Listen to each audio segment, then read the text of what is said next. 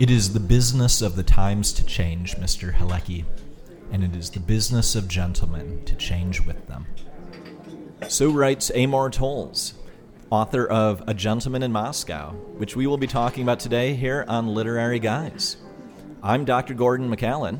And here with my mustaches full sail, I'm Zachary Kellyan, author and man on his third martini. As always, we're coming to you from the Stardust Lounge here in Seattle, Washington on a very rainy night. But I'm excited to be talking about a book that has meant quite a bit to me. Um, I read it first maybe nine months ago, and I, I keep thinking about it. I keep considering what it means to me, what it means uh, to be like the character, the Count, and I'm anxious to talk about it here today. Do you see yourself as like the Count? While I wouldn't mind being trapped in hotels for the rest of my life, I think it would be limiting to be stuck in one hotel for the rest of my life. Mm-hmm. Yeah, I, I've been anxious to talk to you uh, about this one because I, for lack of a more eloquent way of saying it, I did not like this book. And so I knew as I was reading it, oh, McAllen's gonna love this. He's gonna eat it up. So uh, I, Well, I you look. were fo- very right. I, I look forward to hearing what you liked about it, and I look forward to being scornful of that. Well, I'm going to try and change your mind. Sounds good. And if not, I'll, I'll keep pouring drinks or at least having Crystal here, uh, our wonderful bar back, who seems to do almost all the work at the bar. I don't quite Yeah, I'm not sure if that's the right title anymore, Um, but w- we can definitely fix that situation. So, if nothing else, we'll have a good time. And since we are talking about Russia, since we are talking about a man who enjoys simple cocktails with two ingredients, as we'll talk about later, uh, what are we drinking tonight here, Zach? uh, we're just drinking your basic vodka martini. Uh, came into favor in the United States in the 1920s with um, gin martinis as uh, vodka became uh, available from Russia after the Bolshevik Revolution. Uh, became somewhat of a novelty in the United States, and that's why we're drinking it today. Some good Russian uh, potato vodka. Uh, Polish potato vodka, Ah, okay. actually. Okay. who is not sponsoring our episode, by the way. Or are they? They, they, they are not. No, not, not they're not on my call sheet. Before we move on, as I said, the Count really likes simple cocktails. In fact, he has this to say on the topic. Both of them were holding drinks in a striking shade of magenta. I gather from Audrius that concoction contains 10 different ingredients. In addition to vodka, rum, brandy, and grenadine, it boasts an extraction of rose, a dash of bitters, and a melted lollipop. But a cocktail is not meant to be a melange. It is not a potpourri or an Easter parade. At its best, a cocktail should be crisp, elegant, sincere, and limited to two ingredients. Just two? Yes. But they must be two ingredients that complement each other, that laugh at each other's jokes and make allowances for each other's faults, and that never shout over each other in conversation. Like gin and tonic, he said, pointing to his drink, or bourbon and water, or whiskey and soda. Shaking his head, he raised his glass and drank from it. Excuse me for expounding. So, one of the things about this book, and I, will say right off the bat that the one thing I don't like about this book is it is very long. It is, It is. the language is very flowery. The the thoughts and introspection I love, but there's a lot of it here. So in in our discussion here, as we bring this book to you over the next four episodes of Literary Guys, we're going to try and boil it down to the key elements of the narrative, but also focus more on the characters. As always, this is Literary Guys, so we're going to talk about the masculinity of the various characters that we have, and we're going to attack it in a way where the first episode will be about the early life of the Count living in the metropole. The, the mustached life of the Count. Yes, As it were. indeed. And then we're going to talk about the time when he knew Nina at various parts of her life. We're then going to talk about the parts of his life that involve Sophia. And then we're going to talk about how the book wraps itself up into what may or may not be a satisfying conclusion, but I'm not entirely sure that that's really the point here of this novel at all. As always, we we have expected that you have read the book. We'll give a quick synopsis of it, and I'll, I'll hand it over to Zach in order to see if he can summarize this book in 50 words or less. But we really do hope that you've uh, gone in to read this to understand the nuance because I think what we're going to talk about here today uh, will be that much more meaningful. Yeah, you know, just to sum it up, and as you have requested, 50 words or less, it's really the perfect book for a pandemic. Uh, man is confined to one place for his entire life. The end.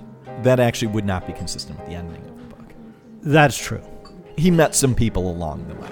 He, Some people met him. I don't. You're giving him way too much agency to say he met anyone. So I would actually summarize the book very differently because Okay. what we saw was the formation of the world's greatest waiter and his ability in order to be something incredible at this place called the Boyarsky, which is the the fancy restaurant in the Hotel Metropole. And I, I do say that somewhat jokingly. I know that's not the story here, but one of the things we see about the Count is he he has all this life experience, all these things that he has thought about, that he has, as I said before, introspected about, and he's able to bring that all to bear. And the way in which he thinks about food, and he talks about about pairing food, about about wine. I mean, th- th- there's literally a, a chapter or two of this book entirely about wine bottles. That he brings this all to bear in a way that I think in a lot of other novels would be just just well unbearable. And instead, it, it's something quite special, and the way that the character develops. But of course, uh, he he cannot be that forever. And spoiler alert, he he eventually finds a way to break free. A way to break free finds him. It's a good point. That's a good point. Like, would he have been satisfied to stay in the metropole for his whole life? Let's save that for three episodes from now. uh, we gotta we gotta tease this a little bit, but I think that'll be a good discussion. Right. So the the novel starts off intriguingly enough. We have a man with a great, magnificent mustache who is on uh, trial during the or after I guess the Bolshevik Revolution by the Red Russians, who are basically killing off their entire aristocracy, anybody of noble birth or upbringing. And uh, saved just narrowly by this revolutionary poem attributed to him, and they agree to put him on house arrest for the rest of his life. It's a it's a very intriguing start to the novel. I love the Russian Revolution, everything that came with with the October and the February revolutions and the Red and White Russians. It's a very interesting time in world history, and I really liked the way this world was painted and the way it was handled. I don't feel like uh, Amor Towles really went into depth of the politics behind the revolution. We just kind of saw it as it seeped into the metropole and as the Count kind of witnessed it and caught furtive glimpses of it from inside his house arrest. So that part of it was very interesting to me, and I did very much enjoy the opening chapters of this novel. Well, because they involve mustaches. Mostly because they involve Yeah. mustaches. So, from a book club perspective, I think it's very good here that this is not a book that in the first, I don't know, 20 pages you're thinking, "Oh, I know what this plot is going to be. It's going to it's going to be this or this and, you know, it's going to be this torrid romance or it's going to be, you know, the, the conflict between these two characters." No, uh, it literally I've never read a book like this. I mean, one could argue that it's more like a stranded on a desert island kind of literary Interesting. uh, Yeah, yeah, type sure. approach that you might take, but really anything could happen. And the way in which the metropole is brought to life, that it is essentially a world unto itself, a world that is not of its time, actually. The Count, in many ways, is not of his time either. I would argue that they are a perfect match for each other. Well, and this book is written not of its time. I mean, if you look at the season that we've kind of outlined for our first year of Literary Guys, this is the most modern novel we're reading, but I feel in many ways it's written in the most antiquated form of any of the things that we've read. compared with what we talked about in our first episode of Literary Guys, The Old Man and the Sea, Right. that I I really couldn't think of something much more different without going into like James Joyce or, you know, Yeah, really going yeah. off in, in that particular angle. So, And you know, I do appreciate the writing. Uh, I'm going to be critical of this novel uh, throughout this podcast, but I do think Amor Towles is an amazing writer. I mean, there there's some exquisite language in here. I can only imagine some of the passages that you've picked out or cherry picked because I think there really is some wonderful turns of phrases and some really interesting glimpses at life. All that to say, uh, get to the freaking point, man.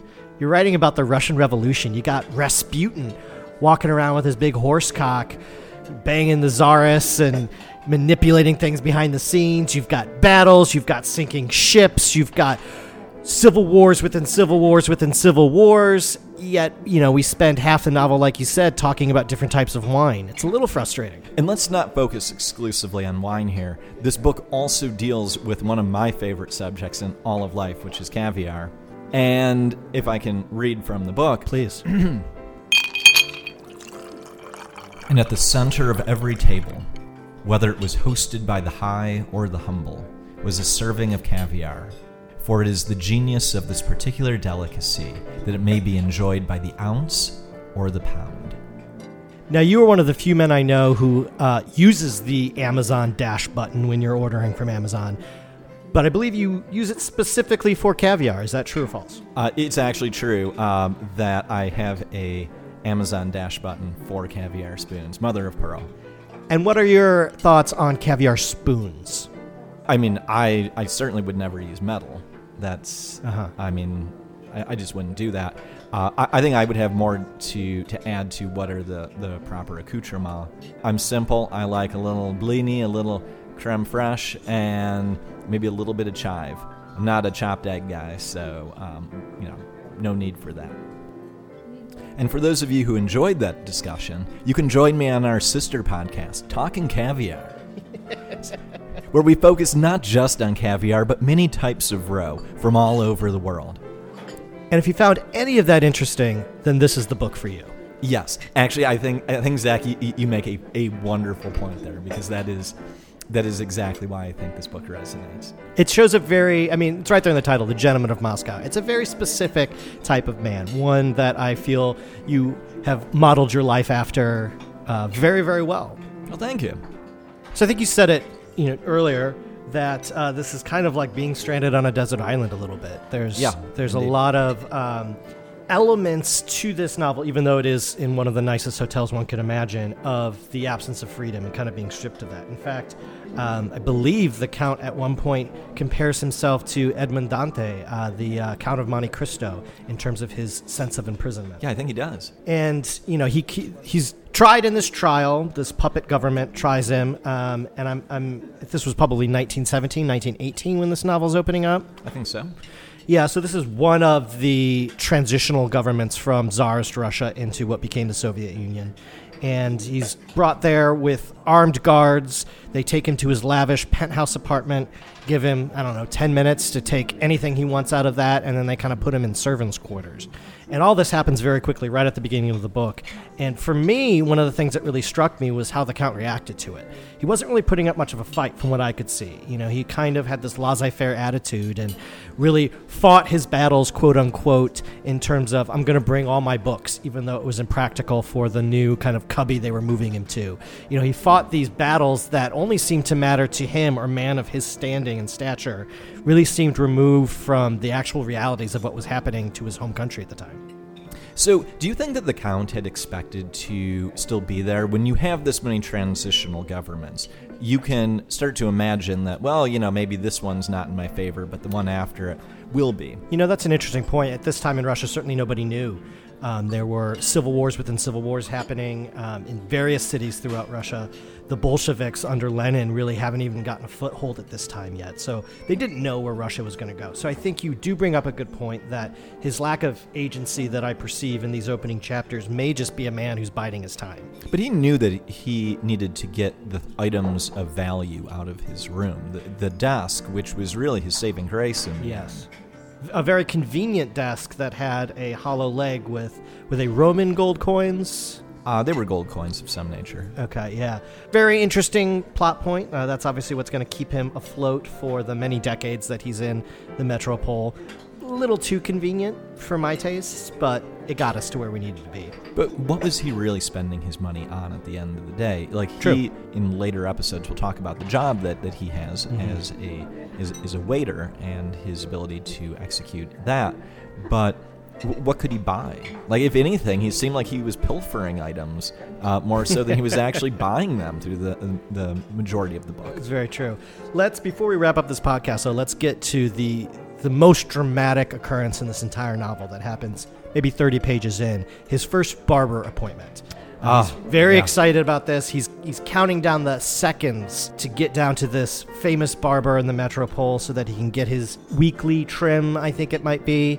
Uh, apparently cuts in line in front of a man who might be a part of the proletariat, perhaps. We don't really know. Right. Sits in the chair, and, and what happens, Dr. McCown? What happens to this beautiful, beautiful man's mustache? Can't even think of the word. Violated is what comes Vi- to mind. Yes, violated. Yes. Uh, half of his mustache is cut off, and for me, half my interest in the book was lost from that point on.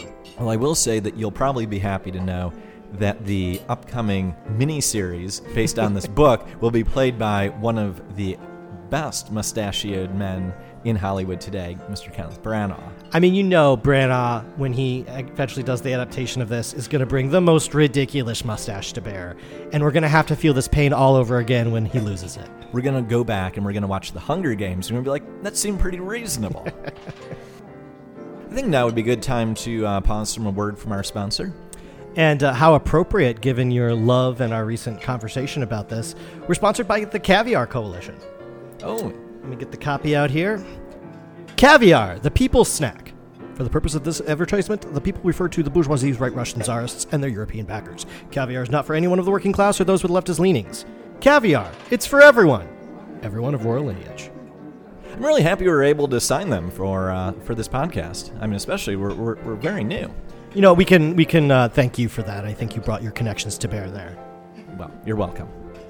So, the last thing I wanted to talk about today was the idea of masculinity and freedom.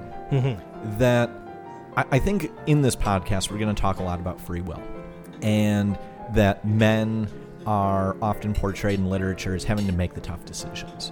And so, when you have your freedom to leave even the building taken away from you, the question becomes do you really have the capability to to exercise that kind of agency on your own life that we consider to be so deeply masculine?